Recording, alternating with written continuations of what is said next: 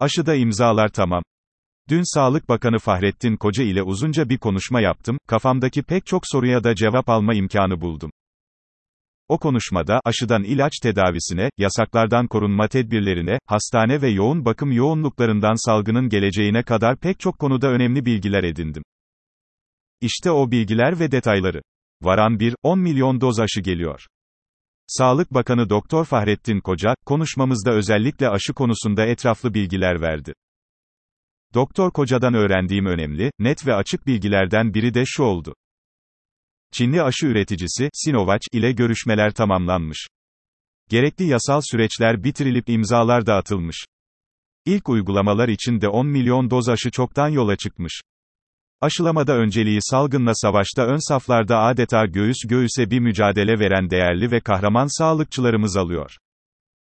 O maksimum riskli sağlık grubu aşılandıktan sonra da sıra, kronik hastalardan ve diğer risk gruplarından oluşan kişilere gelecek. Doktor Fahrettin Koca aşılamada toplam rakamın 50 milyon doza kadar çıkabileceğini belirtti ki bu da çok önemli bir bilgi. Varan iki aşı ücretsiz olacak. Doktor Koca'dan aldığım önemli bilgilerden biri de şu oldu. Aşı uygulamaları kesinlikle ücretsiz yapılacak. Vatandaştan hiçbir ücret talep edilmeyecek. Bu arada başka üreticilerin ürettiği farklı aşılar için ruhsatlandırma işlemleri de sürecek. Ruhsatlandırma tamamlanınca da o aşıların eczanelerde ücretli olarak satılmasına izin verilecek. Bana göre anlamı şu. Sinovac'ın aşısını değil de ruhsatlı ve satışı serbest başka aşıları tercih edenler olursa, onlar da parasını ödeyerek istediği aşıyı yaptırabilecek.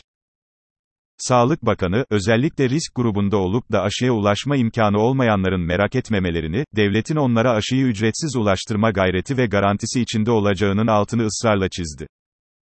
Önemli bir nokta da şu. Doktor Koca aşı konusunda deneyimli bilim insanlarından, halkı bilgilendirme konusunda destek bekliyor.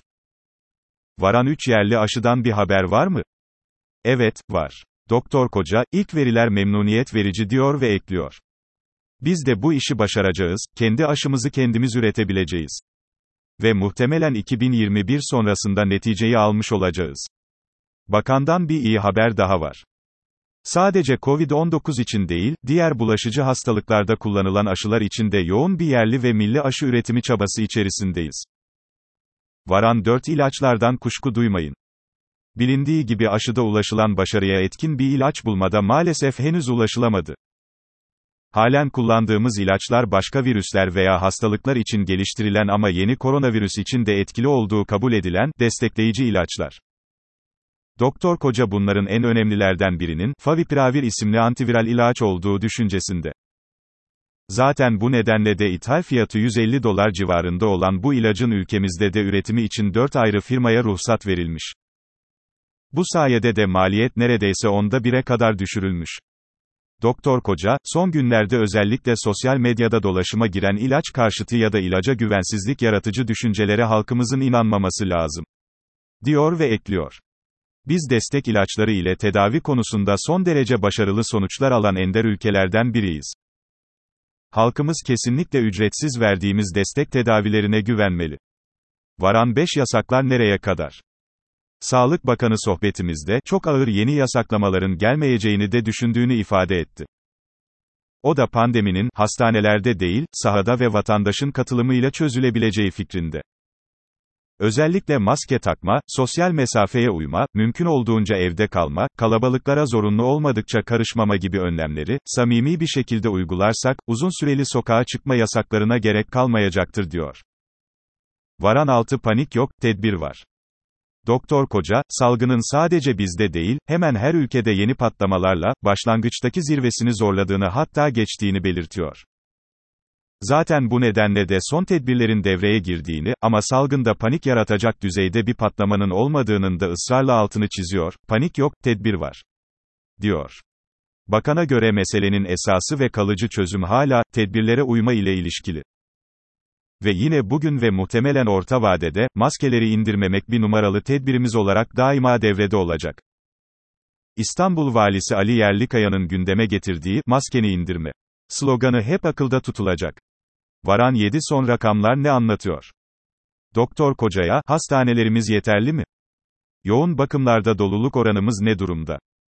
Sorularını da yönelttim. Sağlık Bakanı, çok şükür kritik bir noktada değiliz. Sağlık sistemimiz sağlık ordumuzun gayretleri ve devletimizin destekleri ile dimdik ayakta, savaşı başarı ile sürdürüyor yanıtını verdi ve ekledi.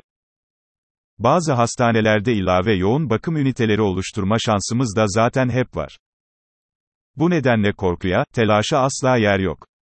Varan 8 peki sonuç ne? Kapımıza dayanan ağır kış şartlarıyla birlikte, hemen her ülkede olduğu gibi bizde de günlük vaka sayıları, ağır hasta rakamları ve kaybettiğimiz canların sayısı maalesef çok arttı.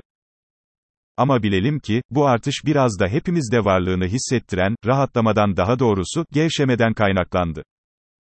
Sayın Bakan benimle aynı fikirde olmasa da ben bu rahatlamada, Temmuz ayında yapılan günlük vaka verileri tablosundaki, değişimin ciddi ölçüde etkili olduğu kanaatindeyim. Tabloda sadece hasta sayılarının verilmesi, asemptomatiklerin, yani testi pozitif çıkıp da hastalık belirtisi göstermeyenlere, tabloda yer verilmemesi hepimizde gereksiz bir rahatlığa yol açtı. Bence bu uygulamadan süratle vazgeçilmesi, asemptomatik, yani testi pozitif çıkıp da hasta olmayanların rakamlarının da, açık ve net olarak tabloda yer alması önemli bir, caydırıcı unsur, olarak işlev görecektir. Umarım ki bu değişiklik yapılsın ve herkes ayağını ona göre denk alsın.